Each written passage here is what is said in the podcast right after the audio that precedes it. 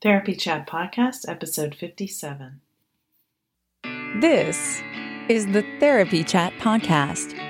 The information shared in this podcast is not a substitute for seeking help from a licensed mental health professional. And now, here's Laura Reagan, LCSWC, with today's episode.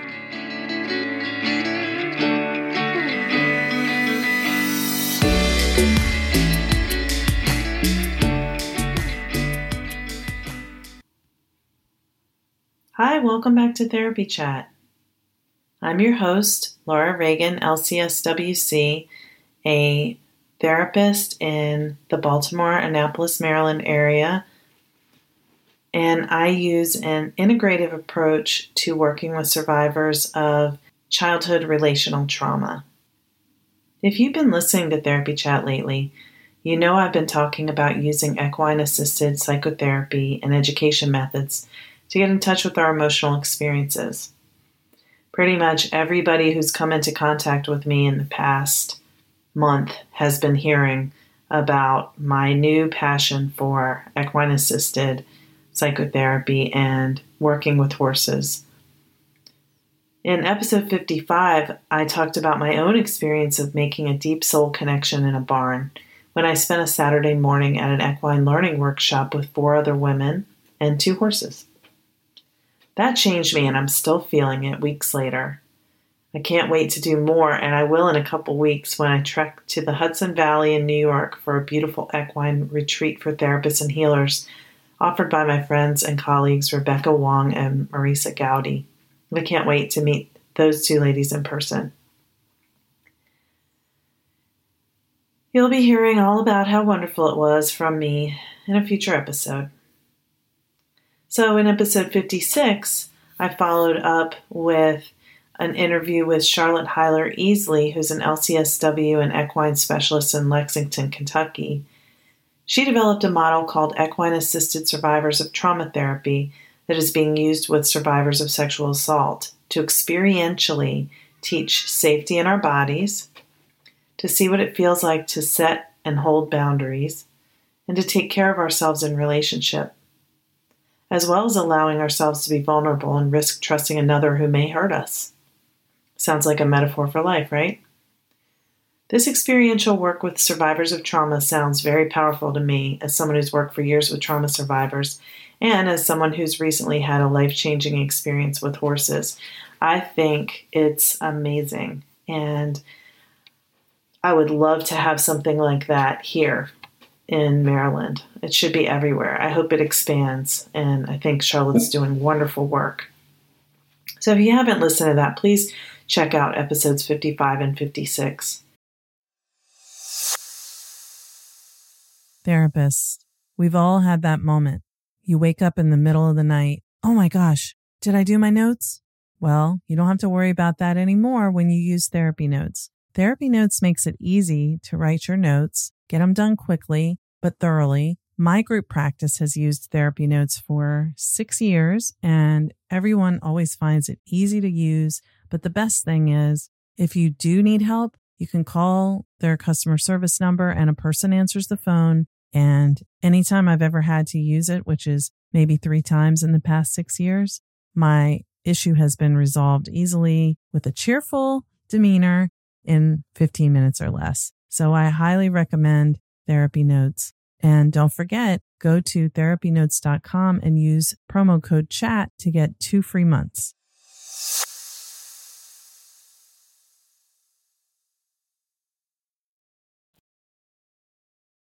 In hearing about Charlotte's work from her, and after having my own experience in the barn that changed my life and rocked my world, I realized there are some similarities between children and horses, which are very relevant to the therapy work I do with my clients.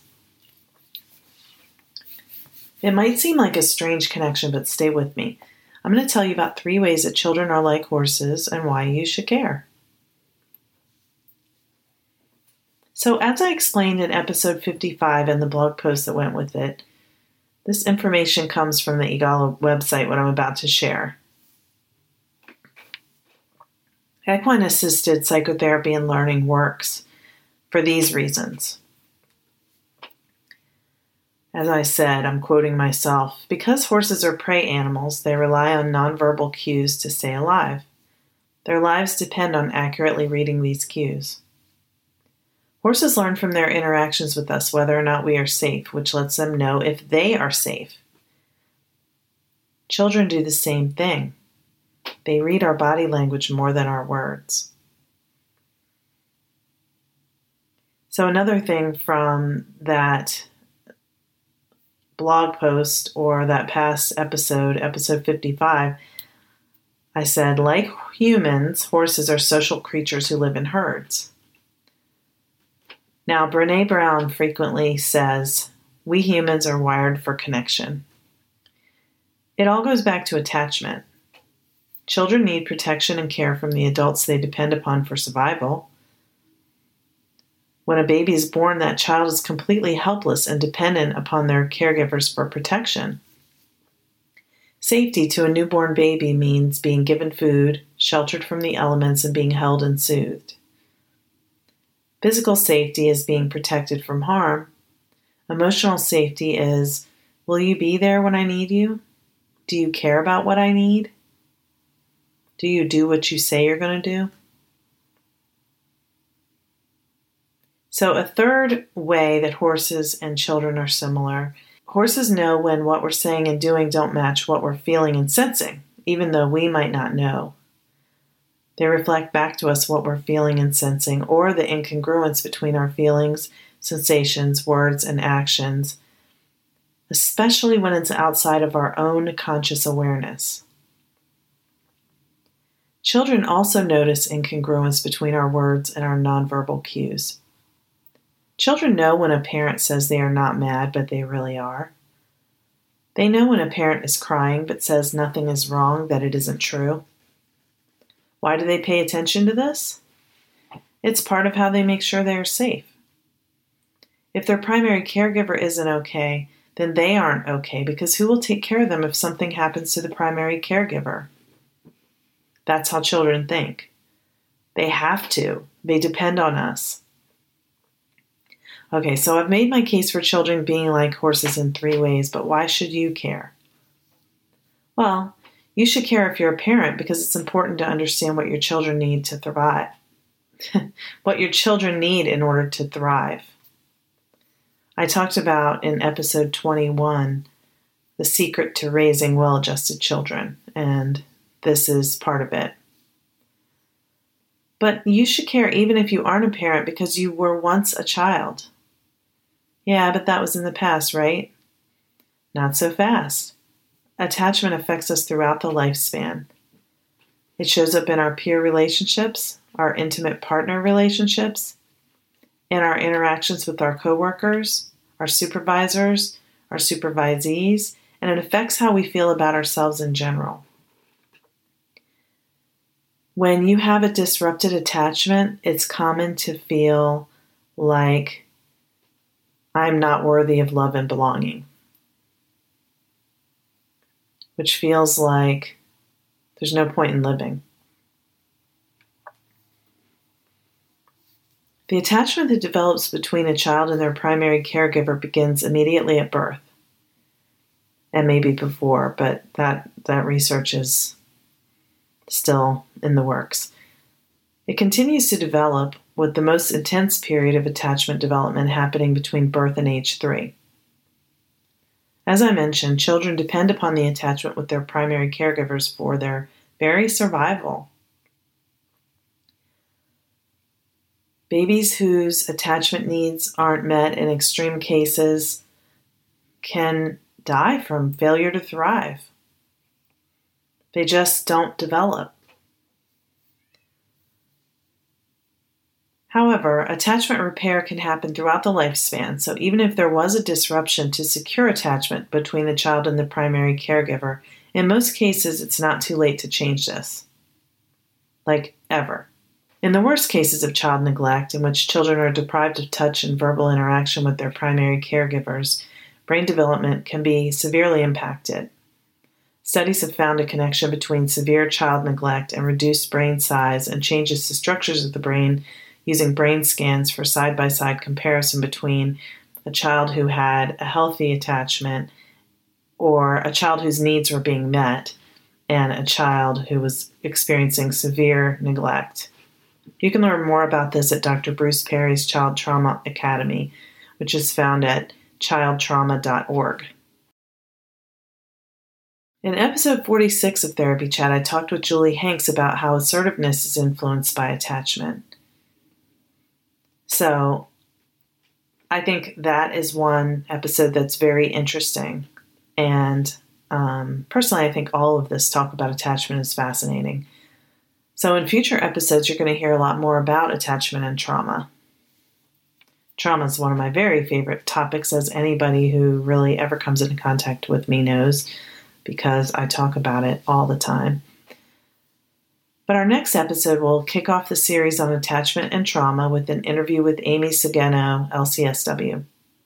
Amy's in private practice in Texas, where she specializes in helping people who've experienced childhood trauma. And she talks about adoption and attachment in our upcoming episode.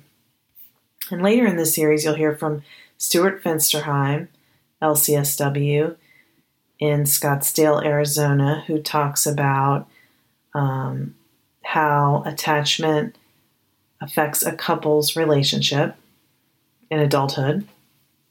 Rebecca Wong, LCSWR from New Paltz, New York, who is a relationship therapist, talks about the importance of play in couples therapy. Brittany Wagner, LPC from Texas, talks about using emotionally focused therapy in couples counseling. Katie May, NCC from Philadelphia area, talks about how connection can build in groups and how that can be a profoundly different psychotherapy experience for people. David Emerson of the Trauma Center at JRI in Massachusetts is going to talk about trauma sensitive yoga for healing trauma. And then David Shannahoff Khalsa of the UCSD Center for Integrative Medicine talks about Kundalini Yoga for healing trauma and other mental health issues, which is so interesting. He's got all this research on this. Robert Cox, PLPC, who is the host of Mindful Recovery Podcast and a therapist out in Missouri, is going to talk about how trauma relates to substance abuse. And I have many other people that we're going to hear from I'm really excited to share this, and I hope you'll enjoy this series on a subject that I personally find endlessly fascinating. Because the more I learn, the more I realize the way we show up in our lives is all about our attachment. I'm turning 45 years old in about a month, and I'm still figuring it out too. I'm learning about attachment for my clients and for myself. So I can't wait to share these episodes with you over the coming months. That's it for this episode of Therapy Chat, but I hope you've heard something useful and I know you have a lot to look forward to. I'd love to hear your feedback. Tell me what do you like? What do you not like about Therapy Chat? Is there a topic you'd like to hear discussed? Please get in touch with me. You can visit therapychatpodcast.com and leave a message for me using the green button you'll see there. And please visit iTunes to leave a rating and review and subscribe to receive all the latest episodes of Therapy Chat. You can find all past and current episodes on the website, and Therapy Chat is also found on iHeartRadio, Google Play, Stitcher, and YouTube. Thanks so much for listening. Thank you for listening to the Therapy Chat Podcast with Laura Reagan LCSWC. For more information, visit Laura's website at www.laurareaganlcswc.com